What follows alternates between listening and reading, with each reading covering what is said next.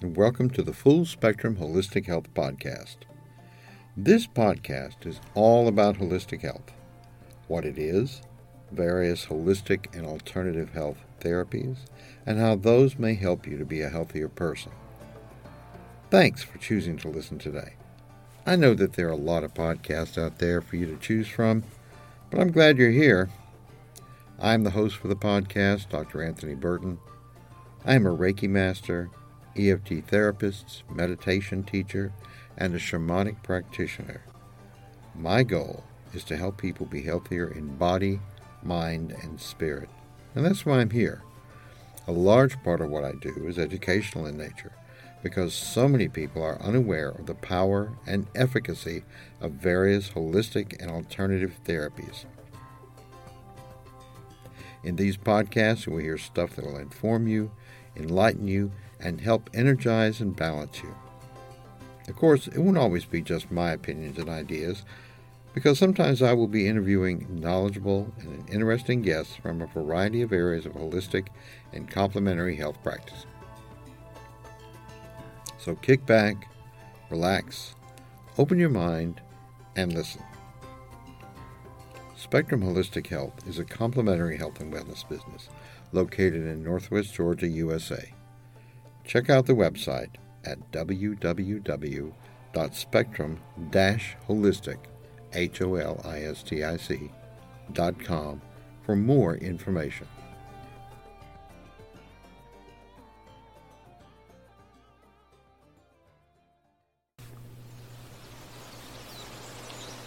Okay, first off, full disclosure.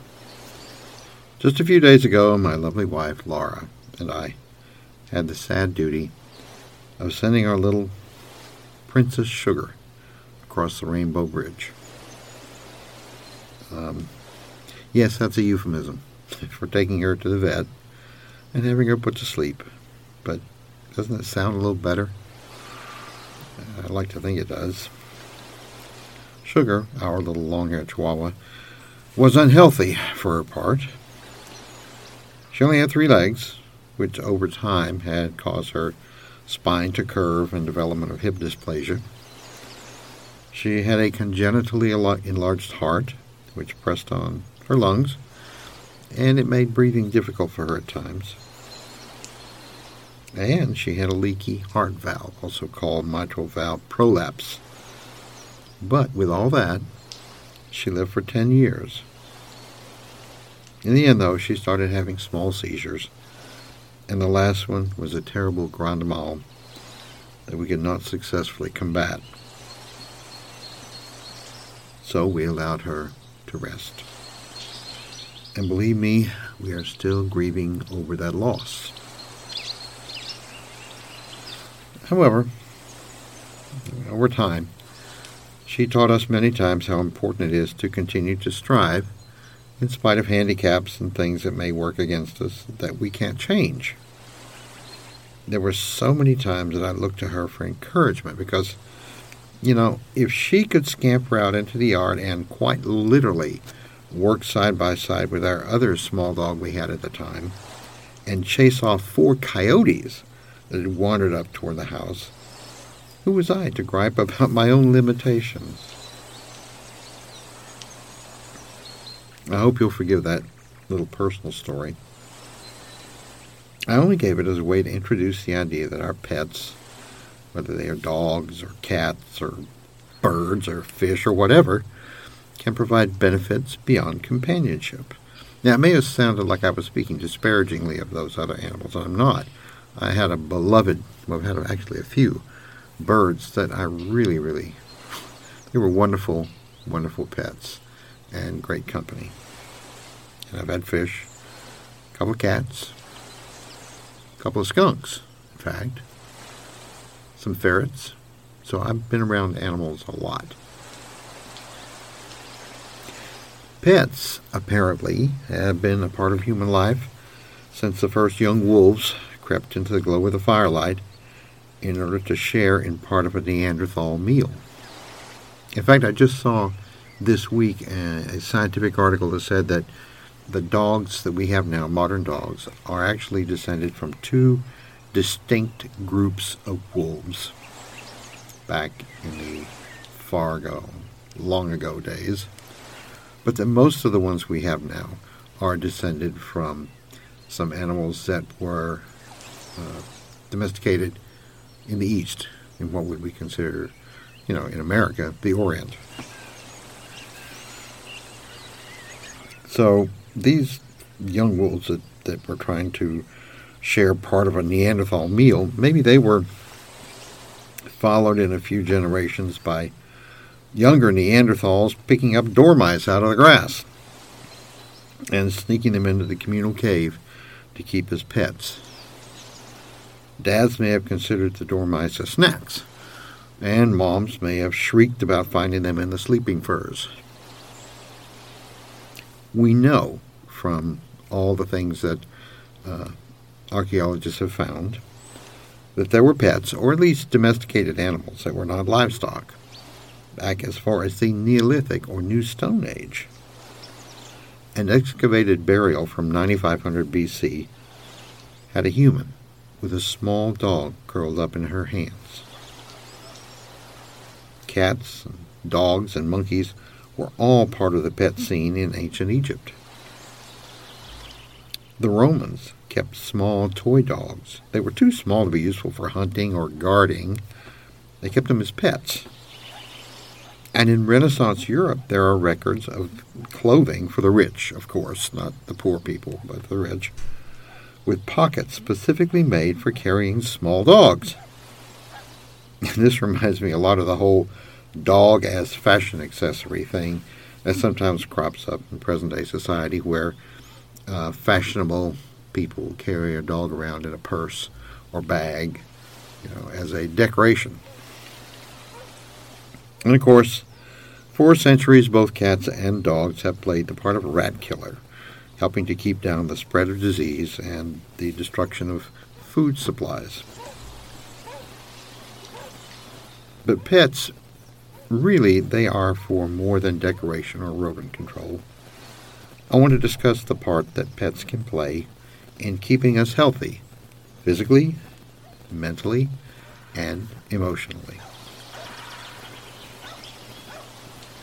Now, first of all, probably the most obvious one is exercise, at least with some pets, dogs in particular. Walking the dog, jogging with the dog, playing fetch with the dog, throwing frisbees or sticks for the dog, etc., etc. In fact, some studies have suggested that dog owners get almost double the amount of exercise that those who do not have canine companions. Dogs well, not dogs, but pets in general, can have an influence also on our heart health. When we are around someone we care about, uh, when we hug a loved one, our bodies, male or female, secrete a hormone called oxytocin.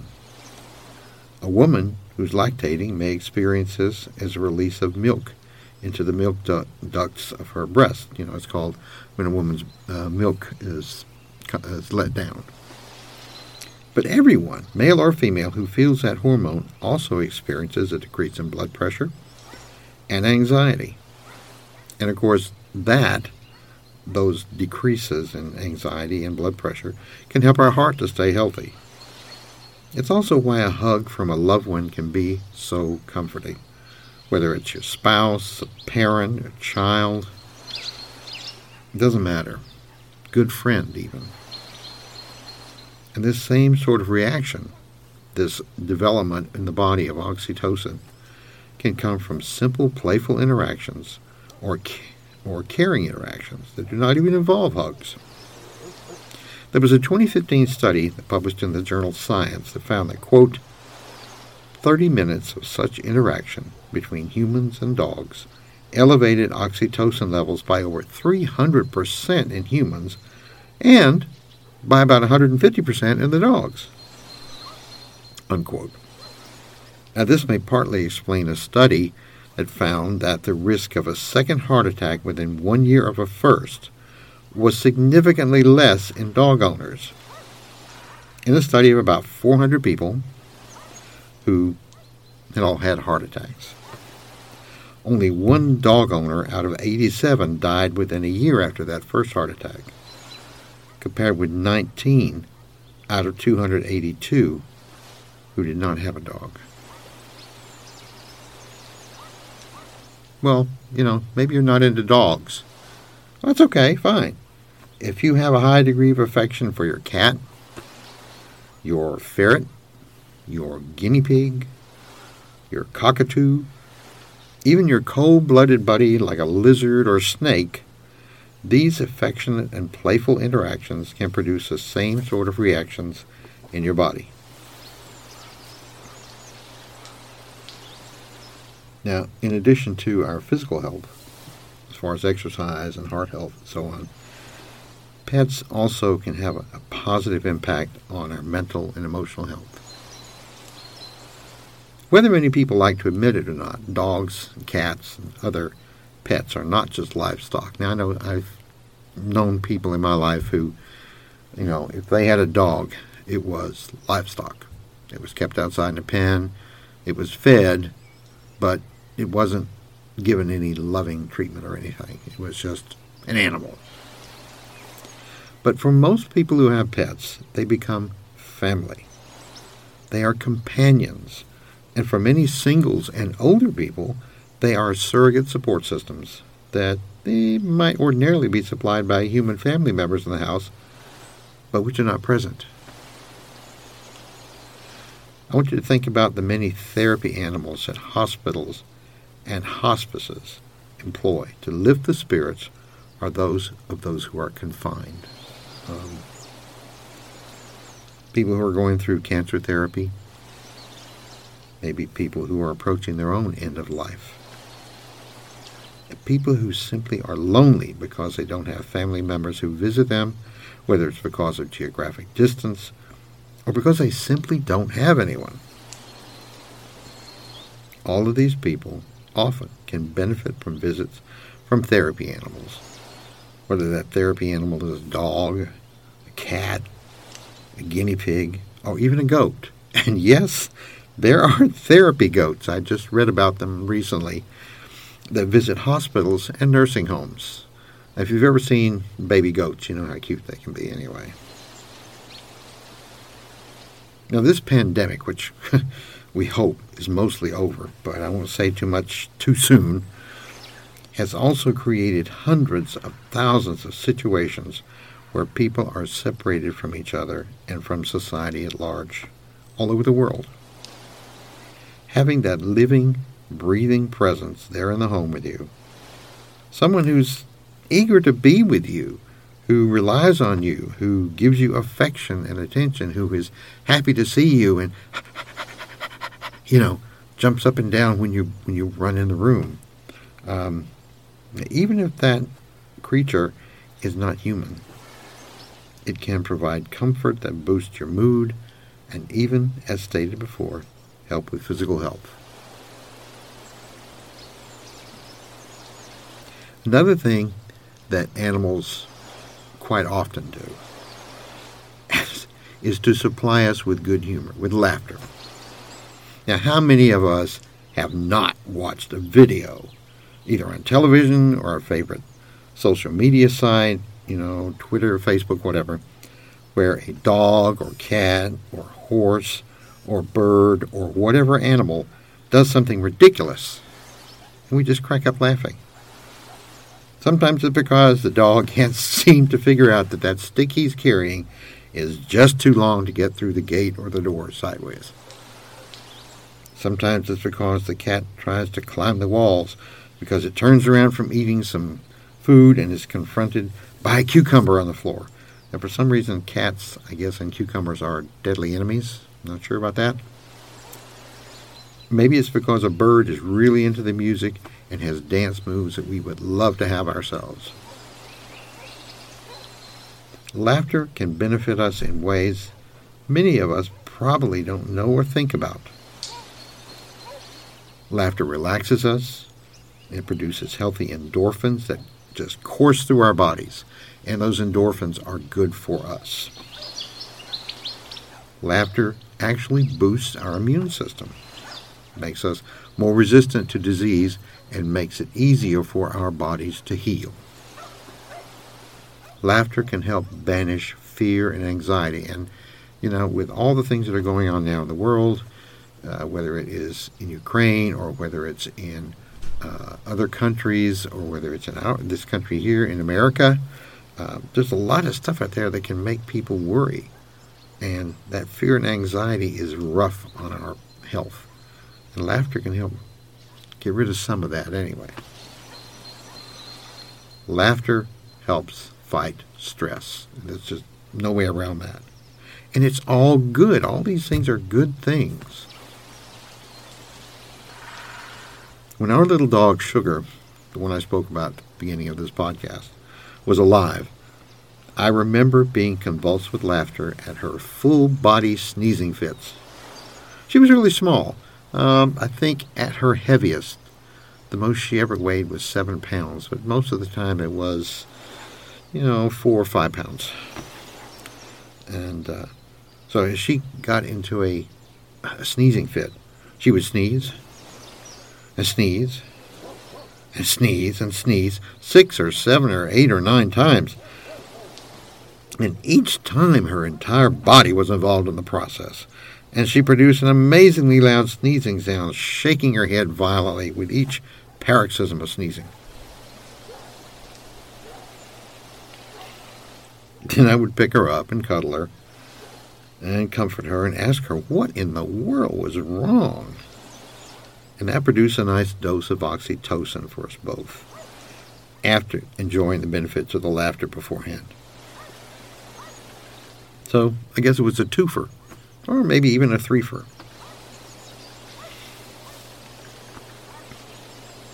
You know, we all know how big of a buzzword mindfulness is right now. Well, pets teach us mindfulness. If we will watch them, we'll observe them a little bit. And rightly so. I mean, mindfulness has a number of benefits to us that I've talked about before, so I'm not going to go into them now. But I want to ask you have you ever looked at a cat and thought, wow, that cat looks so anxious and worried all the time? I haven't. Or maybe you watch your dog and think, gee, I wonder if he's worried about whether or not he'll have snacks tomorrow. Now, I really doubt either of those situations occurred. Why? Well, animals, whether they are feline or canine or reptilian or avian or amphibian or whatever, live in and for the moment. They don't stress out over things. Even wild animals who live from day to day. You know, lions don't lay around in their dens at night worrying about whether or not they'll be able to catch another zebra tomorrow for lunch. And the zebra that's out there grazing on the savannah in the Serengeti doesn't waste time worrying about some lion that may or may not be waiting for her tomorrow. In the jungle, the mighty jungle, the lion sleeps tonight. And yes, I went there, and that song just went through my head.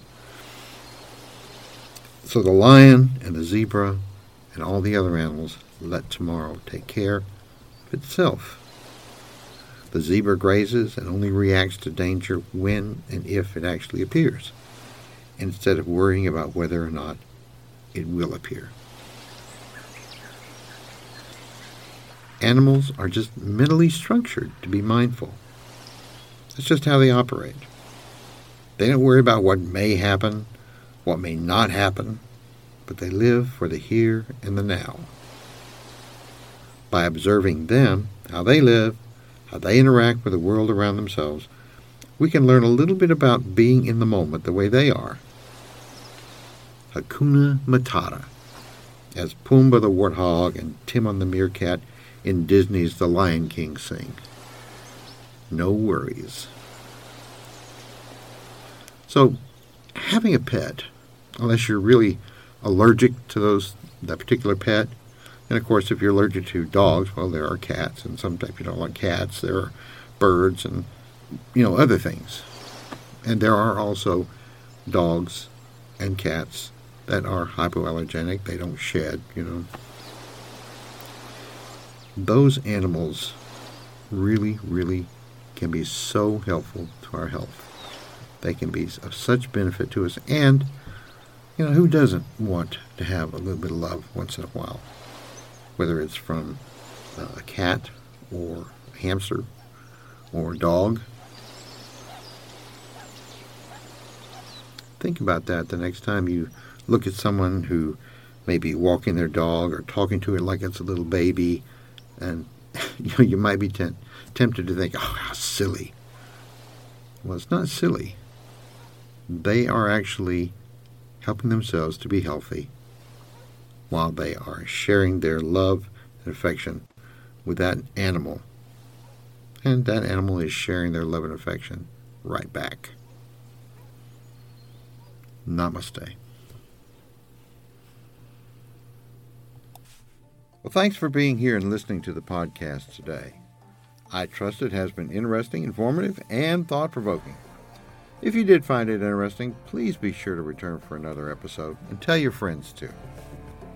I'd really love it if you did that. It helps me out. You can share directly from most podcast platforms. It'd be really great if you followed or subscribed to the podcast too. If you want to tell me that you like the show, that you hate it, that you agree or disagree with me, or anything else really, hey, go for it. You can leave a voice message if your particular podcast platform allows that, or you can leave a message. Until next time, stay safe, stay healthy, and keep an open mind. Namaste.